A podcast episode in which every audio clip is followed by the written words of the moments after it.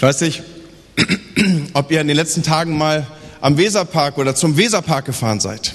Für die nicht so ortskundigen, der Weserpark ist ein Einkaufszentrum ähm, hier in Bremen. Seid ihr da mal lang gefahren, so die Ausfahrt Mahndorf genommen und von dort zum Weserpark gefahren? Ich wohne ja in Achim, das heißt, ich fahre aus dieser Richtung des Öfteren in, am Weserpark vorbei. Und äh, dort gibt es eine neu gebaute Kirche. Wisst ihr, wovon ich rede? Weiß jemand, welches Gebäude ich meine? Die haben ein Laufband, ein Laufband mit Bibelversen. Und äh, weil ich da regelmäßig oder doch immer mal wieder dran vorbeifahre, prägen sich diese Bibelverse, die auf diesem Laufband stehen, in mir ein. Und ich fange an, darüber nachzudenken. Ich nehme die mit in meinen Alltag und überlege und grüble darüber. Ist eigentlich eine gute Sache, so, eine, so ein, ein Laufband an der Kirche, habe ich gedacht vor einigen Wochen. Und das, was die letzten Wochen immer wieder drauf stand, was man sehen konnte, wenn man davor beigefahren ist, war dieser Vers aus Kolosser 2, Vers 3. In Christus liegen verborgen alle Schätze der Weisheit und der Erkenntnis. In Christus liegen verborgen alle Schätze der Weisheit und der Erkenntnis. Das las ich wieder und wieder. Und äh, nun, wir alle waren irgendwie unterwegs, Weihnachtsgeschenke zu kaufen und so weiter. Vielleicht war das äh, Anlass für die eine gewisse Häufigkeit, die mich hier vorbeigeführt hat an dieser Kirche. Aber wahrscheinlich war es auch so, dass der Heilige Geist es offensichtlich nötig fand, dass ich mich mit diesem Vers mal intensiver auseinandersetze. So habe ich es jedenfalls getan. Ich fing an, darüber zu grübeln, darüber nachzudenken. Und ich fuhr da lang und habe so nachgedacht über das, was das bedeutet, ein, ein, ein Schatz, Schätze zu bergen, zu heben und sich damit zu beschäftigen. Und äh, ein erster Hinweis wird ja in diesem Vers schon gegeben. Da ist ja von Paulus geschrieben, dass da etwas verborgen ist. Offensichtlich sind Schätze oder ist ein Schatz verborgen. Verborgen in Christus. Offensichtlich ist es mit Mühe verbunden, Schätze zu heben, zu entdecken, zu erforschen, sie zu suchen. All das waren so Gedanken, die mir durch den Kopf gingen. Nicht gleich beim ersten Mal, als ich dort vorbeigefahren bin, diesen Vers gelesen habe. Aber als ich wieder und wieder da lang kam, habe ich das so für mich entdeckt. Ein Schatz muss auch heute noch gehoben werden. Er liegt nicht einfach offen da. Er muss gesucht und entdeckt werden. Das waren so die Gedanken, mit denen ich jeweils an diesem Gebäude vorbeifuhr. Und dieses Jahr, es ist ja noch jung, wollen wir ja auch unterwegs sein, ein paar Dinge zu entdecken. Unser Jahresmotto heißt, folge mir nach. Wer die letzten Wochen, die letzten Tage hier im Hause war, der weiß, dass das von Michael Heidmann ja schon platziert und akzentuiert wurde. Das ganze Jahr haben wir unter dieses Motto gestellt, folge mir nach. Wir wollen also Christus hinterher.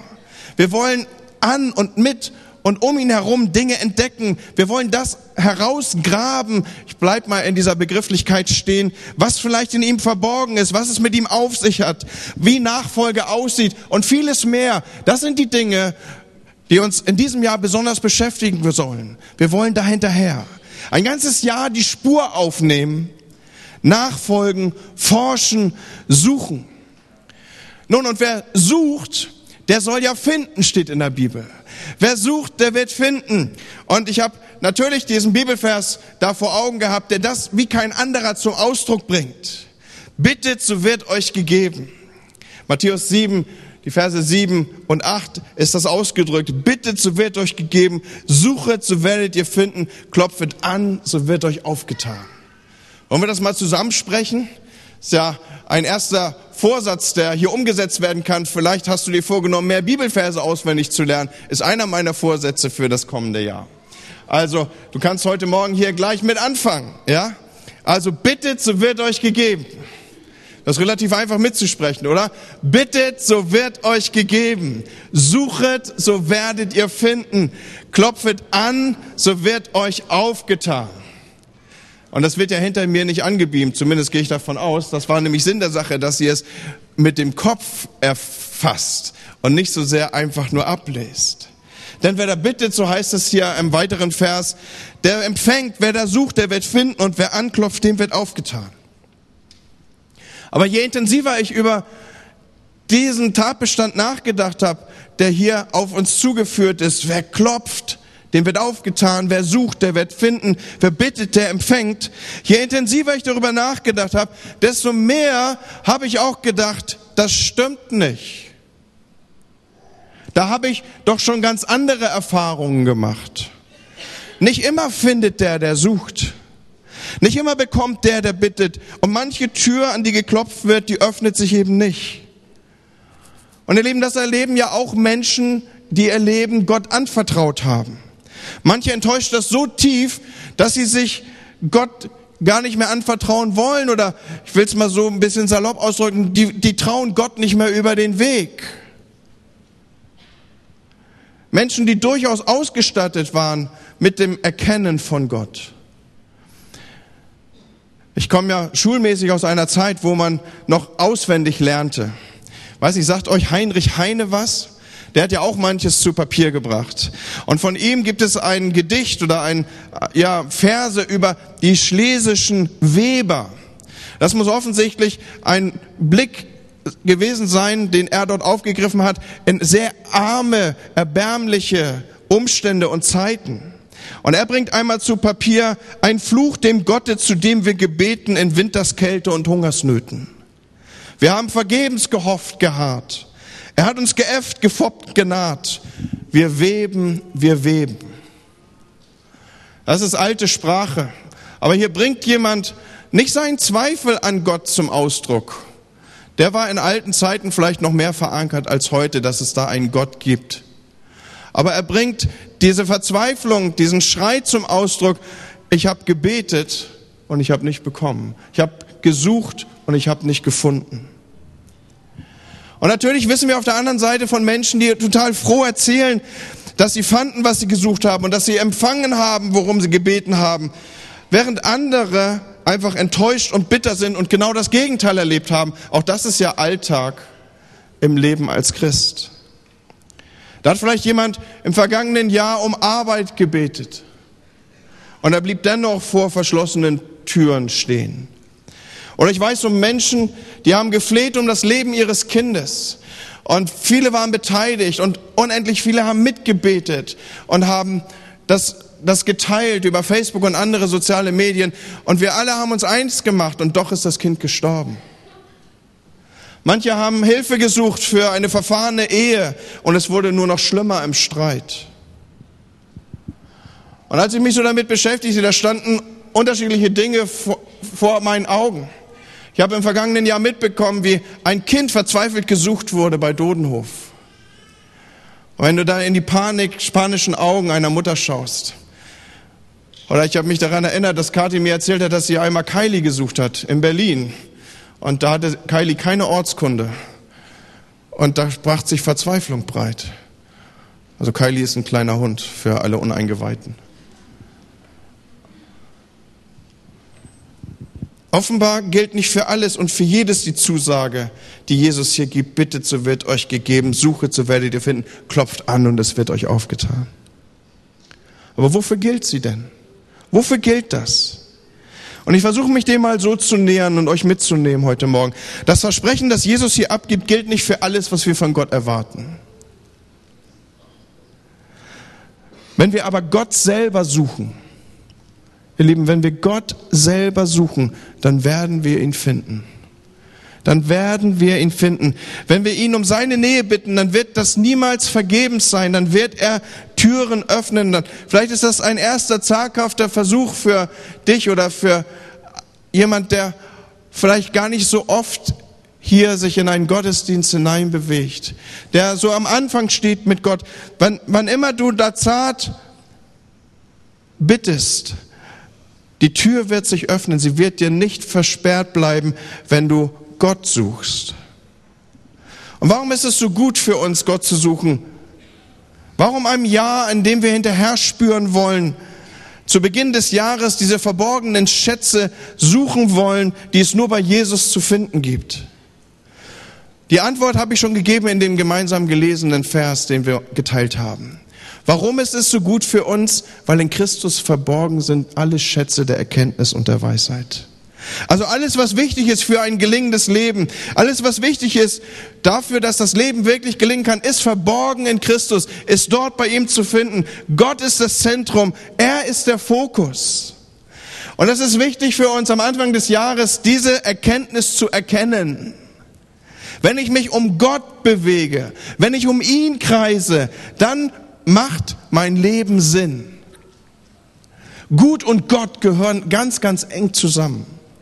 Wer ein gutes Leben führen möchte, so haben es einmal die Weisen in der Vergangenheit beschrieben, Männer, die weit mehr an Intellekt mitführten, als ich es tue, die haben es so verglichen, die haben gesagt, mach es, wie man Kreise zieht. Das war in alten Tagen eine Kunst.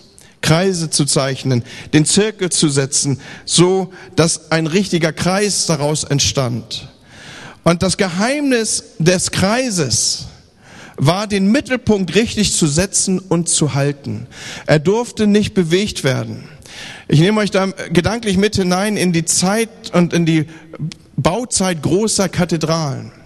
Da war man noch nicht so weit mit der ganzen Geometrie. Es waren einzelne wenige, die dieses Wissen vereinten. Und äh, vieles hat sich eben auf mathematischen Bildern abgebildet, auf Geometrie abgebildet. Und über diese wenigen Grundfertigkeiten der Mathematik hat man riesige Kathedralen gebaut, wie wir sie heute noch im Kölner Dom zum Beispiel sehen. Und eines der Geheimnisse, das nur innerhalb ähm, der derer weitergegeben wurde, die als Baumeister unterwegs waren, waren diese geometrischen, äh, mathematischen Gesetzmäßigkeiten. Und das Geheimnis, den Kreis richtig zu zeichnen, war, dass sich der Mittelpunkt nicht bewegte, dass der fixiert war. Dann würde auch die Kreislinie gelingen. Und so ist es auch mit unserem Leben, Leute. Wenn ich den richtigen Mittelpunkt finde und wenn ich diesen fixiere und der sich nicht verschiebt oder bewegt, dann gelingt das Leben. Und ich will versuchen, das in wenigen Sätzen konkret zu machen für uns. Wir alle haben irgendwie einen guten Beruf, zumindest hoffe ich das. Eine nette Familie, ein Zuhause. Und doch sind wir auf der Suche und oft erleben wir Menschen, sowohl uns selber als auch um uns herum, dass sie irgendwie getrieben sind von so einem, da ist doch noch was, könnte es noch was geben, gibt es anderes. Da hat man alles und doch fehlt was. Da ist so ein Vakuum, das nicht gestillt wird. Und ich will es heute Morgen vor uns Christen mal offen aussprechen und ansprechen. Das gilt auch für Menschen, die mit Jesus unterwegs sind. Selbst bei Christen kann sich der Mittelpunkt verschieben. Bei Christen ist das dann nur nicht so offensichtlich wie vielleicht bei den Menschen der Welt bei unseren Nachbarn oder Leuten am Arbeitsplatz, die ganz offensichtlich irgendwelchen Götzen hinterherrennen oder irgendwelchen Statussymbolen äh, sich hingeben oder auf der Suche sind nach solcherlei Dingen, dass sie das ins Leben platzieren und um solche Punkte kreisen. Aber wir Christen, wir neigen zu anderen Dingen, die uns den Fokus verschieben. Oft ist es so, dass bei unser Eins sich der Fokus hin zu eigenen Bedürfnissen verschiebt. Ganz sanft verschiebt sich der Mittelpunkt, um den wir den Kreis schlagen. Und wir glauben, obwohl wir es vielleicht nie so aussprechen würden, am Ende, dass Gott sei für uns da, nicht wir für ihn. Dieses Denken ist eine Verschiebung des Mittelpunktes, Freunde. Am Anfang ist es Gott und dann verschiebt sich der Mittelpunkt zu meinem Bild von Gott. Nee, das mag ja sein, Pastor dass Gott das gesagt hat, aber mein Bild von Gott ist ein anderes. Und noch später geht es dann eigentlich gar nicht mehr um Gott. Dann geht es nämlich um mich, um meine Verletzung, um ich werde nicht gehört und ich erlebe das ungerecht und mir bringt das nicht und ich fühle mich nicht wohl. Versteht ihr, was ich meine? Da, da verschiebt sich was. Da geht es dann ganz, ganz viel um mich und nicht um Gott. Konsti Kruse hat mal einen genialen Satz gesagt. Er hat gesagt, wer sich immer nur um sich selber dreht, der bohrt sich irgendwann so ein, dass er nicht mehr sichtbar ist. Auch nicht in der Gemeinde. Freunde, Nachfolge beginnt immer mit der Verleugne sich selbst. Es geht nicht mehr um mich. Und dass das Leben gelingt, das hat etwas damit zu tun, dass wir etwas brauchen, das größer ist als wir das größer ist, das wir etwas haben, das wir bestaunen und auf das wir aufschauen können. Wir brauchen etwas, das uns fasziniert, das uns in den Band zieht, etwas, wofür wir gerne alle unsere Kräfte einspannen, sodass wir sagen, mein Leben lohnt sich, es macht einen Unterschied. Ich bin an etwas beteiligt, das, das es besser werden lässt mit meiner kleinen Welt. Menschen, die, die lieben, die, die kennen das. Keiner liebt leidenschaftlich und sagt, boah, ist das Leben öde. Habe ich noch nie erlebt. Die empfinden keine Lehre. Oder auch Menschen, die von einer Aufgabe fasziniert sind, die selbst vergessen, sich an das hingeben. Ja, je mehr sie sich verlieren, desto mehr finden sie sich eigentlich selber, desto ausgefüllter sind sie. Du kannst die anpieksen und du kannst, die, die reden drüber, die machen alles. Gibt da diesen Witz, woran erkennst du, dass du einen Veganer auf deiner Party hast? Die Antwort ist, er redet drüber. Ja, also die sind dann irgendwie von einem Gedanken so fixiert, dass sie, dass, dass sie, die reden an, einer, an aller Stelle, an, an jedem, an, wo auch immer sie sich bewegen. Und Leute, wer sich so an Jesus hingibt, der wird nicht enttäuscht. Wer sucht, findet. Er findet etwas, das in der alten Sprache Reich Gottes genannt wird. Und was das Reich Gottes ist, das sieht man, wenn man mit Jesus zusammen unterwegs durch die Lande zieht, wie er Menschen berührt und wie es besser mit ihnen wird, wenn er ihnen ihre Schuld vergibt, wenn er Kranke heilt, wenn er ihnen den Zugang zu Gott aufschließt, wenn er sie mit Freude ansteckt. Das ist, da, da wird das Reich Gottes sichtbar. Ich bin heute Morgen hier durch den Raum gegangen und ich habe Anke begrüßt und habe ihr ein tolles neues Jahr gewünscht. Und ich sage, Anke, wie war dein Jahr? Und sie hat mich angeguckt und hat also ihr müsst, Anke, Anke, zeig mal, wo bist du? Das ist Anke. Anke ist seit ein bisschen über ein Jahr bei uns in der Gemeinde und sie hat Jesus kennengelernt zum Ende des letzten des Jahres davor, ja. So ein bisschen über ein Jahr hier, ihr müsst euch mal mit ihr unterhalten. Schaut dir in die Augen und ihr wisst, wovon ich rede. Du siehst Reich Gottes. Ein Menschen, der radikal verändert ist, weil er Jesus begegnet ist. Cool, dass du da bist, Anke. Und Leute, das, da bildet sich, da wird Reich Gottes sichtbar. Und das Spannende ist, Jesus sucht Menschen, die mit ihm zusammen das tun, was er tut. Er sagt, kümmert euch um das Reich Gottes und ich kümmere mich um euch. Er sagt, trachtet zuerst nach meinem Reich und hört auf, euer Leben um irgendwie Besitz eiern zu lassen und um euch und um eure Ehre und um darum, wie es euch geht und was euer Befinden ist. Lasst und kreist um das Reich Gottes. Der Zirkelschlag ist, um das Reich Gottes zu fixieren. Und der Mittelpunkt ist Christus. Und da wird es ganz konkret. Und da kommt Jesus auch ganz konkret auf dich zu und er sagt, du kannst gut trösten, Mann, prima. Ich brauche dich. Du bist ein guter Musiker, super. Sing den Menschen die Freude Gottes ins Herz. Du packst gerne mit an und bist so ein Rödeltyp. Genau das braucht die Kirche. Komm her, wir haben auf Leute wie dich gewartet. Du bist ein begnadeter Gastgeber, sei es für Menschen, die mich brauchen, sagt Jesus an dieser Stelle. Oder du kannst gut Geld verwalten, toll, das wird noch in 2000 Jahren in der Kirche gefragt sein. Wahrscheinlich war Jesus so genauso unterwegs.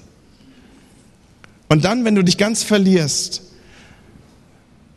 an das, was du für mich und mit mir tun kannst, dann wirst du dich finden. Und du wirst merken, das Loch in deinem Herzen, das wird sich füllen.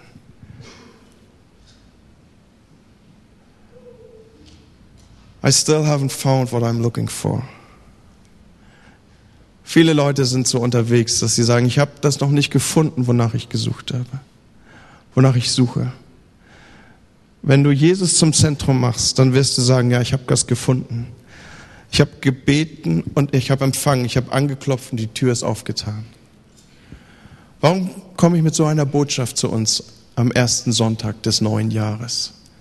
Weil ich möchte, ob wir intensiv und eng mit Gott unterwegs sind oder vielleicht schon viele Jahre mit ihm. Ich möchte, dass wir heute Morgen den Mittelpunkt neu setzen. Dass wir den Zirkelschlag neu fixieren. Und dass wir sagen, Christus ist das Zentrum. Wer sucht, der soll finden, heißt es in der Bibel. Lass mich einen zweiten Gedanken entwickeln. Und vielleicht suchst du und du suchst nach Veränderung. Veränderung, weil du nicht so bleiben möchtest, wie du bist. Vielleicht ist das deine oder auch meine Suche für das neue Jahr. Vielleicht sind wir enttäuscht über uns selber, wie du bist, wie ich bin.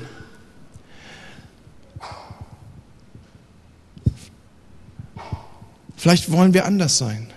Und ich meine das nicht im oberflächlichen Sinne, Leute, So nach dem Motto, ach, ich hätte so gern mehr Haare oder ich wäre so gerne schlanker oder würde gerne aussehen wie George Clooney oder irgend sowas in dieser Richtung. Sondern ich meine das im tieferen Sinne.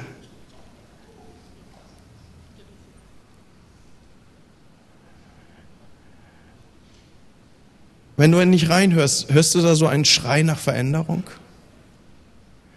Veränderung, weil wir uns nichts mehr vormachen wollen, sondern zugestehen, dass wir nicht so sind, wie wir sein sollten? Ich habe das für mich deutlich formuliert. Und während ich so diese Gedanken hier auch für uns miteinander entwickle, dann, dann denke ich daran, was vielleicht mancher Vater mit mir denkt oder manche Väter mit mir denken, wenn sie an ihre Kinder denken. Kinder sind das Schönste, was Gott einer Familie schenken kann. Und wer möchte nicht ein Vater sein, der, der seine Familie zum Lachen bringt und der, der intensiv mit seinen Kindern unterwegs ist, der Spaß hat? Wer möchte nicht in seinen Kindern Liebe und Abenteuer wecken für sie, sie neugierig machen für eine Welt da draußen und sie stark machen? Wer möchte ihnen nicht geben, was sie brauchen für eine raue Welt, in die sie hineingeboren sind? Und ich möchte ein Ohr haben, wenn erzählt wird, wie das gegangen ist.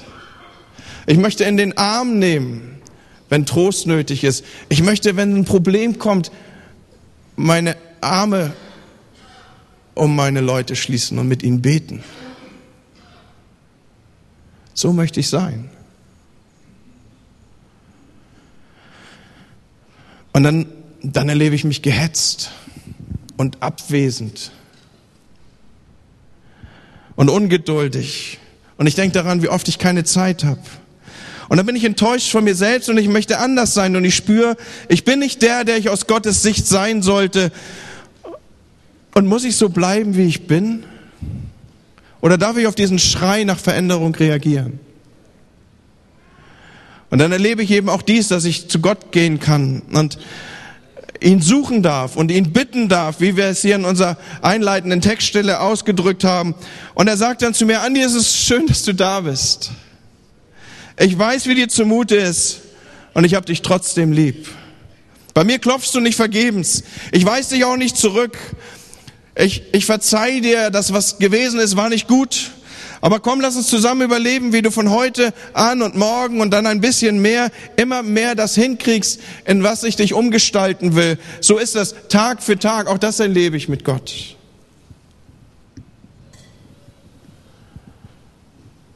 Kennt ihr noch Popeye?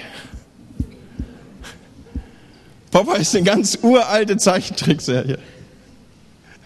Als ich Kind war, also Popeye ist dieser, ist so ein Matrose, der, der immer kalten Blattspinat gegessen hat. Als ich Kind war, hat man das geguckt. Das ist da ganz, ganz früher damals, sozusagen als die Bilder laufen lernten, so in dieser Zeit. Und er sagte immer, ich bin der ich bin. Nicht in dem Sinne, wie Gott das gebraucht als Vorstellung. Er hat es ausgedrückt ebenso als, ich bin einfacher Seemann, der Pfeife raucht und der eben kalten Spinat isst. Und wenn er gesagt hat, ich bin der, ich bin, dann war da immer so eine Spur von Resignation drin. So, ich finde mich damit ab, wie ich bin. Und Leute, das ist nicht das, was dieses neue Jahr 2015 für dich bereithält. Du musst dich nicht abfinden, wie du bist. Du darfst realisieren, heute stehe ich hier, aber du darfst in wenigen Monaten und am Ende dieses Jahres das Resümee ziehen, mit Gottes Hilfe bin ich anders geworden. Streich diese Resignation, die bei Popeye dabei war, aus deinem Leben. Das ist nicht wahr. Du musst nicht sein, wie du bist. Es ist eher so wie, wie, wie, wie bei den Hobbits oder so, ja. Diese, diese äh, gemächlich, etwas langweiligen Kameraden, die unterwegs sind mit Fell auf den Füßen, aus denen können Helden werden. Aus dem Frodo Beutlin kann Tag für Tag einer werden, der mutiger und stärker wird. Und jetzt habe ich einen anderen Film genommen, der Insidern vielleicht vertrauter ist. Aus uns kann was werden, da ist Entwicklung da und nötig und möglich. Wenn wir Gott suchen, dann lässt er sich finden. Und wenn wir ihn in unser Leben hineinbitten, dann kommt er. Wenn er bei uns anklopft, dann tut sich für uns buchstäblich eine neue Welt auf. Die Bibel ist voll von Menschen, deren Leben verwandelt ist, weil sie sich Gott anvertraut haben und weil Gott in ihr Leben gekommen ist. Und das hat nicht ausgelöst, dass sie dann irgendwie so zu Superheiligen wurden. Aber man sah etwas Jahr um Jahr an ihnen glänzen, etwas, was sich bei ihnen veränderte, was sich bei ihnen erneuerte, etwas, was bei ihnen gesund wurde, so gesund, dass es geradezu ansteckend war und ist. Und Leute, wer sich nach Veränderung sehnt, der ist bei Gott absolut an der richtigen Adresse. Soren Kierkegaard hat das mal so gesagt, mit Gottes Hilfe werde ich jetzt selbst werden. Mit Gottes Hilfe werde ich jetzt ich selbst werden. Was wäre das fürs neue Jahr? Mit Gottes Hilfe werde ich jetzt ich selbst werden. Wäre das was für euch? Wir haben ja dieses Jahr unter ein Motto gestellt. Folge mir nach. Wer von euch hat diese Karte schon gesehen? Die findet ihr eigentlich überall im Haus. Besonders natürlich an den Stellen, wo sie ausgegeben werden. Zum Beispiel bei den Ordnern oder auch bei dem, am Infotresen. Folge mir nach. Ist euch aufgefallen, dass dieses ein Format ist, was gut in einen länglichen Umschlag passt? Und wer das umdreht, der findet dort ein Adressfeld, was zufällig genau das Adressfeldfenster eines länglichen Umschlages aufnimmt. Und Freunde, das ist uns nicht einfach nur passiert, als wir diese Karte gemacht haben, sondern wir haben uns was dabei gedacht. Wir haben uns nämlich gedacht, was wäre, wenn du dein Ziel, dein Wunsch nach Veränderung, deine Fixierung, wo du den Mittelpunkt neu setzen möchtest, einfach mal so für dich zu Papier bringst. Du schreibst das hier auf. Und dann tust du das in einen Umschlag, den du verklebst. Und ich verspreche dir, niemand von uns wird ihn öffnen. Nur du und Gott und der Briefumschlag, der nicht lesen kann, wissen, was da drauf steht. Und weißt du, was ich dir verspreche, wenn du uns diesen verschlossenen Briefumschlag abgibst? Du kannst den Briefumschlag auch bei uns bekommen, auch hinten am Infotresen. Wir werden dir das zur Halbzeit zuschicken. Wir werden dir zum 30.06. bekommst du, weil du hast ja deine Adresse hier in dieses Adressfenster eingeschrieben, bekommst du das zugesandt, was du dir am Anfang des Jahres, was du dir vielleicht heute in diesem Gottesdienst vorgenommen hast, zugesandt und du kannst gucken, wie weit bin ich unterwegs, bin ich schon unterwegs, habe ich schon alles erledigt oder habe ich noch sechs Monate, in denen ich mein Jahresziel erreichen kann. Ist das was? Ich möchte euch ermutigen, davon Gebrauch zu machen, denn warum sind wir zusammen? Um nachzufolgen? Warum sind wir zusammen? Heute Morgen insbesondere, um den Zirkelschlag neu zu setzen, um den Mittelpunkt zu fixieren. Und um zu sagen, Herr, ich wünsche mir Veränderung. Ich möchte dir ähnlicher werden. Ich will dir nachfolgen. Nutz das. Und wir werden es dir zusenden und du kannst checken, wo stehst du. So, was ist dein Punkt heute Morgen? Wo musst du den Kreis nachzeichnen oder den Mittelpunkt neu setzen? Kann es sein, dass da was verschoben ist, auch bei uns Christenmenschen? Dass das so wegdriftet, Gott ist für mich da, nicht ich für Gott? Es geht um mich, um meine Bedürfnisse und wie ich empfinde und was mir passiert ist? Oder der verleugne sich selbst? Was wäre, wenn wir heute Morgen als Gemeinde gemeinsam sagen, ich verleugne mich selbst. Es geht nicht um mich. Es geht um Menschen, die noch nicht da sind. Es geht um Menschen, denen ich das Evangelium mitteile. Es geht darum, einen Ort zu schaffen, der nicht, der nicht meinen Bedürfnissen entspricht, sondern den Bedürfnissen anderer. Was wäre das? Jemand sagte mal, der Köder muss dem Fisch schmecken und nicht dem Angler. Was würde das denn für uns bedeuten? Für uns als Gemeinde ganz konkret, wo wir uns doch so wohlfühlen mit dem, was wir hier tun. Was würde das bedeuten, dass der Köder dem Fisch schmecken muss und nicht dem Angler?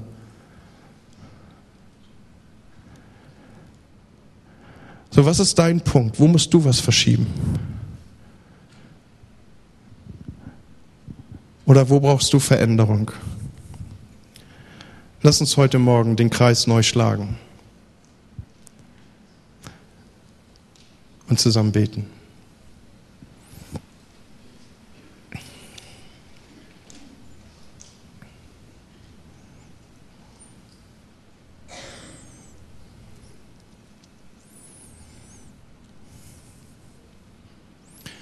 Vater, ich danke dir für dein Wort, das in Einfachheit verkündigt ist, Herr.